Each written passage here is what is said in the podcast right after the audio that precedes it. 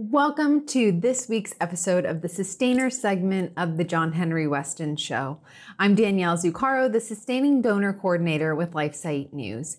We're thrilled to bring you our second episode featuring sustaining donors' questions and John Henry Westen's answers. Sustaining donors are our monthly donors, and they form a community of givers who give month in and month out to support and sustain LifeSite. As a monthly donor, you get exclusive insider perks such as access to our team, behind the scenes videos, and sometimes even exclusives on breaking news stories. And our newest perk is that you get to submit questions to the John Henry Westen Show, as this portion is now called the Sustainer segment. So if you'd like to become a monthly donor, please sign up below. There's a link or you can give at give.lifesitenews.com slash sustain life. We hope that you'll join us as a part of our monthly donor community. Thanks so much for being here, John Henry. Hello, and thank you for sustaining LifeSite News and keeping us going even in these hard times. I wanted to just interject quickly, uh, just to give you a little intro to Danielle Zuccaro. Um, Danielle is just awesome. We love her to pieces here at LifeSite News. She came to LifeSite in 2018. She is so dynamic at what she does. She actually moved us from 300 sustainers in 20 in 2018 to now over 7,500 of you who are really keeping LifeSite going even in these very tough times. So thank you for your support. But Danielle is amazing, not only in terms of connecting you with what's going on behind the scenes at LifeSite, but also with being able to share her awesome personality, her deep pro life convictions, and her deep faith. She's inspired many, not only at LifeSite, but also over at the Catholic University campuses at which she works as well. So, uh, Danielle, back to you. Well, thank you so much for the introduction. I really appreciate it. And now we'll get underway with our five top questions for today. I think you'll enjoy them, so stay tuned.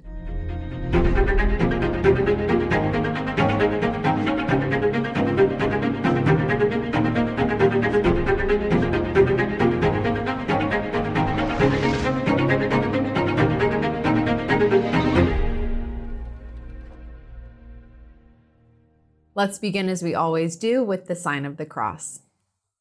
In the name of the Father, and of the Son, and of the Holy Spirit. Amen.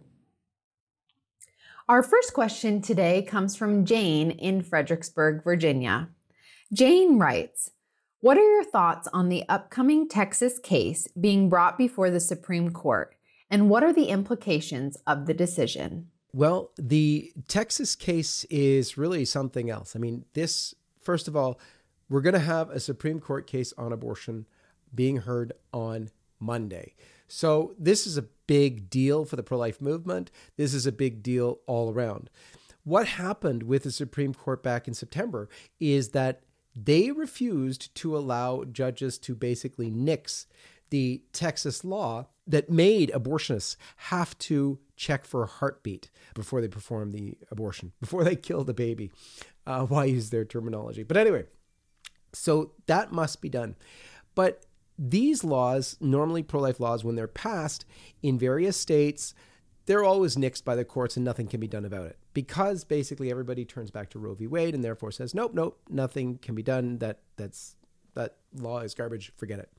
Well, with this one, it was very interesting because the Texas law has a very interesting mechanism of enforcement. It's not with law enforcement, it's by civil suits done by the public.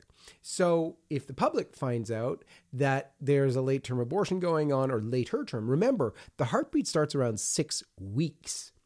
So this is very concerning for abortionists. Most abortions happen post six weeks. Remember, a lot of women don't know that they're pregnant, even in that first month of pregnancy. They, they wonder if they've missed a first period or whatnot. But by six, seven, eight weeks, that's where you start to understand whoa, okay. And so a large number of abortions happen in this later period. And so this is very threatening for abortionists. You have to understand something about the abortion industry too. It is an industry. For the most part, these aren't people like in the pro life movement.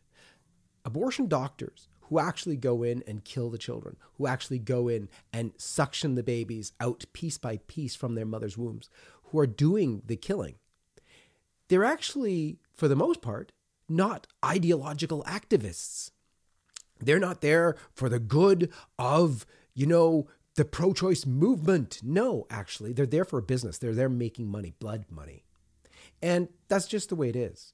And so that's why you've seen over and over and over again on so many exposes done by the pro life movement absolute horror going on in terms of the so called clinics where this killing business happens. And what happens is, you know, they find filthy conditions in the clinics. They find doctors who rarely care about what's going on with their patients and reuse medical equipment that they shouldn't be reusing uh, before sterilization. The sometimes the conditions are deplorable. Sometimes you have the staff not properly counseling women as to the effects of the abortion and possible side effects. It's just unbelievable what goes on. So this is a business. And when you have a business and then the law threatens you with possible lawsuit, in fact, state sanctioned lawsuits of civilians toward an abortion business that's happening illegally in the state, which is abortions beyond a heartbeat and the necessity to check for one, all of a sudden, the businessmen, the abortionists, well, they don't want to get in trouble with their business, and therefore they'll shut it down, go to another state, do something else. And that's the thing. That's why this is such a danger to the pro abortion movement. That's why the Biden administration went absolutely crazy. In fact, it's been said, and it was really funny, that the very clearest thing we know about Biden is that he supports abortion. And not only that, that he has made this his cause celeb, that basically fighting the Texas heartbeat law, fighting this decision has been his main his main thing of late. And this is all going to explode on Monday. Of course, LifeSite will be there to cover it live. So tune in to LifeSite News, uh, where you will see our new, uh, just launched yesterday, LSN TV. We will have reporters on the scene, and we're going to be giving you live coverage of what's going on at the Supreme Court on Monday. Um, in terms of outcome and what's going on with this bill, well, as pro lifers, we all know this is not a perfect bill. This is not about protecting all babies. This is not about uh, fighting for the right to life. This is about looking at uh, abortion, what it is, what it does, and the the understanding of the bill was that after a heartbeat is there, that's when we protect these lives. Of course, that's not the pro life position. The pro life position is from conception till natural death. And so that's what we fight for ultimately. This measure, though, has served to start the discussion, save some babies' lives, and really, um, hopefully, inspire pro life legislative action across the United States, and in fact, globally, uh, working toward our end goal of protection of all life from conception till natural death. Thank you so much, John Henry. Our second question today comes from Linda in West Brandywine, Pennsylvania. Linda writes Should we attend the Novus Ordo Mass when we don't have a traditional church around us? Well, I'm no theologian, but I will tell you uh, very honestly, I myself go to a Novus Ordo church parish uh, because I don't have a traditional Latin Mass near me. Um, when I'm traveling, however, I do try and attend the traditional Latin Mass and, and love it. Um, but where I live, it's it's a secluded area. But what I would tell you is to make sure you're going to an Orthodox parish. It is so absolutely paramount to get to a parish that's Orthodox that it's worth uh, doing anything you need to, driving long distances or whatever, to get to an Orthodox parish. It's this is where you're being fed. This is where your children are being fed. You need to do this. And uh, thankfully, where I live, we have a very Orthodox parish, uh, and it's an Ordo parish. And so I've, you know, seen the work of the Lord there and can attest to that myself. There is a greater reverence in the traditional Latin Mass, and I think that's obvious for anyone to see. But the church is struggling to get to a place where it comes to a restoration of the place of the Latin Mass. And I think that's coming. I think it's coming particularly because of the fighting against this. This latest thing, Traditionis Custodes from uh, Francis, has shown us that, you know, when things are going tough, often people have their last kick at the can. And honestly, the traditional Latin Mass is on a comeback. And despite everything that Pope Francis and all sorts of leftist bishops are trying to do to stomp it out of existence, it continues to grow. Everywhere it is, there are young families. And everywhere you find these liberal, uh, Novus Ordo parishes that look more like gymnasiums, and they always talk about inclusivity and don't care about any of the Catholic moral teachings. Those parishes die. They are old, the congregants are old, and they're dying out. So there's a lot of hope for the traditional Latin Mass, and um, I hope I've answered your question. Thank you so much, John Henry. Our next question comes from Jennifer in Inver Grove Heights, Minnesota. Jennifer writes, My question is What is the ultimate goal of the globalists as millions refuse the jab and go jobless? This has to have a massive effect on the economy as well as commerce in general.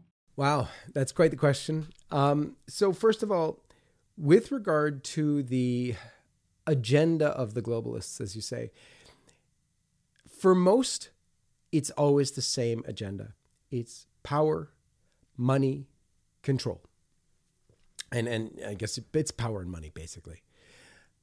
Um, and that, that makes total sense with COVID, with the lockdowns, with the vax mandates, with the coming social credit system, which is, of course, where it's all headed, it is an unbelievable uh, way to control people, to control people's lives, to control their livelihoods, to control everything about them, even their thoughts. This is, of course, what's being done in China with the social credit system. And it is, it's a megalomaniac idea of control. And it's, they've watched it happen. So, you know, in China, you get uh, extra social credit score fi- by reading Xi Jinping's writings. You get uh, you get docked uh, points from your social credit score uh, for. Um, you know, crossing the street the wrong way, or from daring to watch a, a program from the West, which you shouldn't be, or um, any of these things. So, this is a method of control that's just unbelievable, and that's what's coming, and that's what's wanted. Obviously, they want our money as well uh, because, you know, look at what they've done to suppress the working medications for COVID and insist on these harmful treatments that are costing lives and yet costing lots of money at the same time. So it's unbelievable what is happening and uh, the lengths to which uh, these globalists will go to uh, attain their power and control. But there is something underlying all of that. And I think that's important to pay attention to as well. Archbishop Vigano, in his writings, talks a lot about where we're at in terms of where we're going to and where what the ultimate agenda here is. and it is an agenda of full control for not these puppet globalists who are doing this. It's full control for the devil. It's the devil who wants us to um, abandon freedom. It's the devil who wants us to adopt into our bodies these abortion tainted jabs as the savior solution for mankind, tainting the whole world, as it were, with the blood of aborted babies. Um, this is a demonic thing uh, in essence. And we need to fight it because we can see all around us this imposition of a type of communist tyranny that's coming along with, um, you know, really a demonic agenda. Our next question comes from Tony in Toronto, Ontario. Tony writes The hierarchy in the church is more than I can endure as a Catholic these days. I also don't want to leave Christ's one true church. What are your thoughts about attending the Society of St. Pius X masses?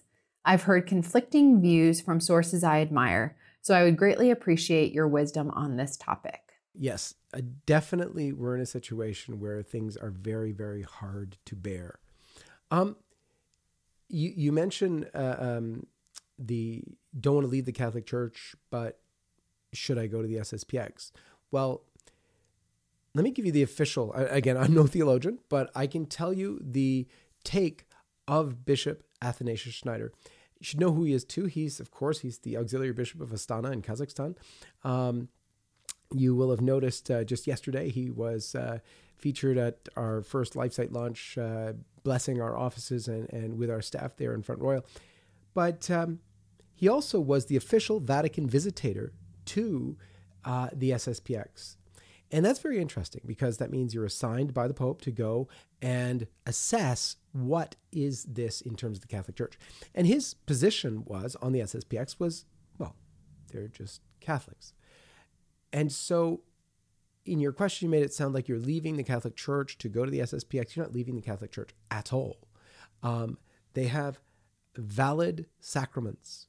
They have, uh, uh, in fact, not only do they have a valid mass, um, and and that you can go to as a Catholic. Um, remember, Pope Francis actually gave SSPX priests uh, the right to hear confessions um, and uh, celebrate marriages.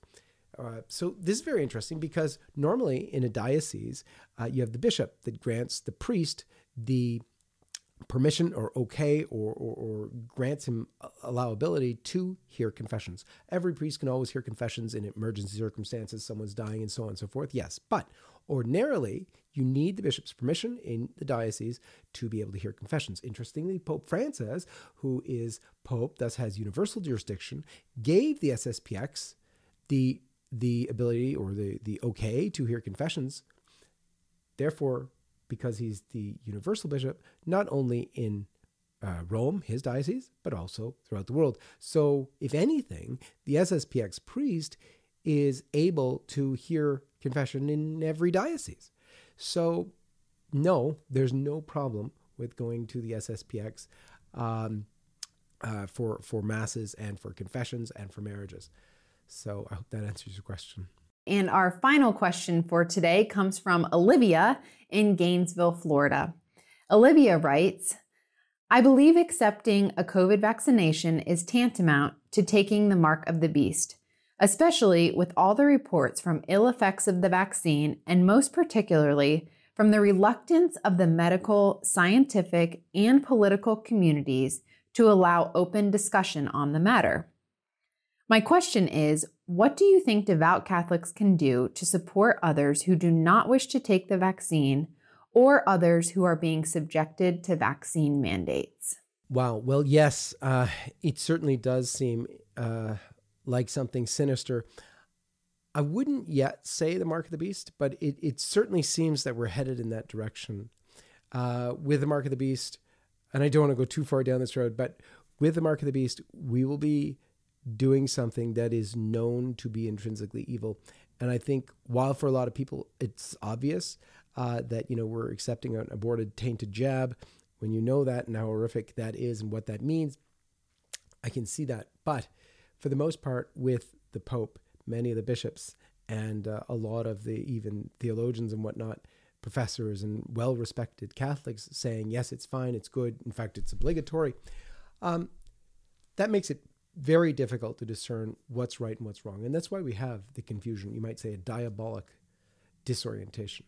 And so, yes, that's going on. So, what can we do to support those who are facing vax mandates and so on? Well, we should.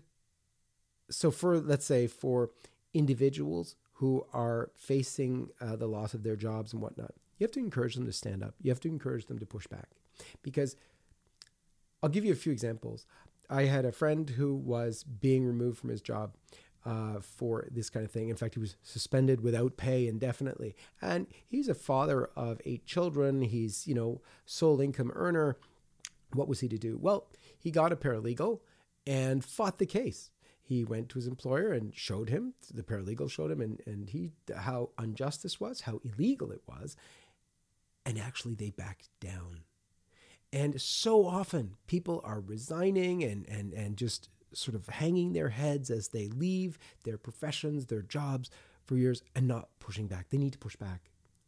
There are many legal entities across Canada, across the United States, uh, that are helping individuals to fight back against the COVID tyranny, against the unjust, illegal vax mandates. And they're being challenged in courts all over the world. So we've got to do our part to encourage them to do that.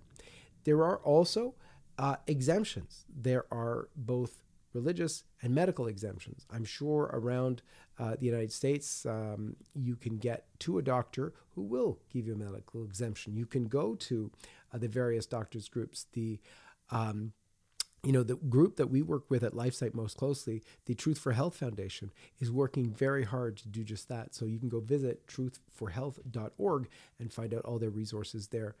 Um, and in addition, those businesses that are really standing up for freedom, that are main, staying open, that refuse to discriminate based on vaccines, um, we need to patronize them. They're really standing up for freedom right now. And so we need to give them our business. Let's do what we can to support one another. Let's do what we can to support those standing heroically against these vax mandates. Thanks so much, John Henry. Well, that brings us to the end of this week's episode of the Sustainer segment of the John Henry Westen Show. Thank you so much for staying tuned, and we hope that you'll join us next time on the Sustainer segment. And in the meantime, if you'd like to become a monthly donor, please sign up below or by going to give.lifesitenews.com slash sustainlife, where you can join our Sustain Life monthly giving program. And again, if you're a current sustaining donor, please be sure to submit all your questions to our email address where you can submit them to John Henry's show for the opportunity to have them answered by him. Thank you so much for your attention. We'll see you next time on the Sustainer segment. May God bless you.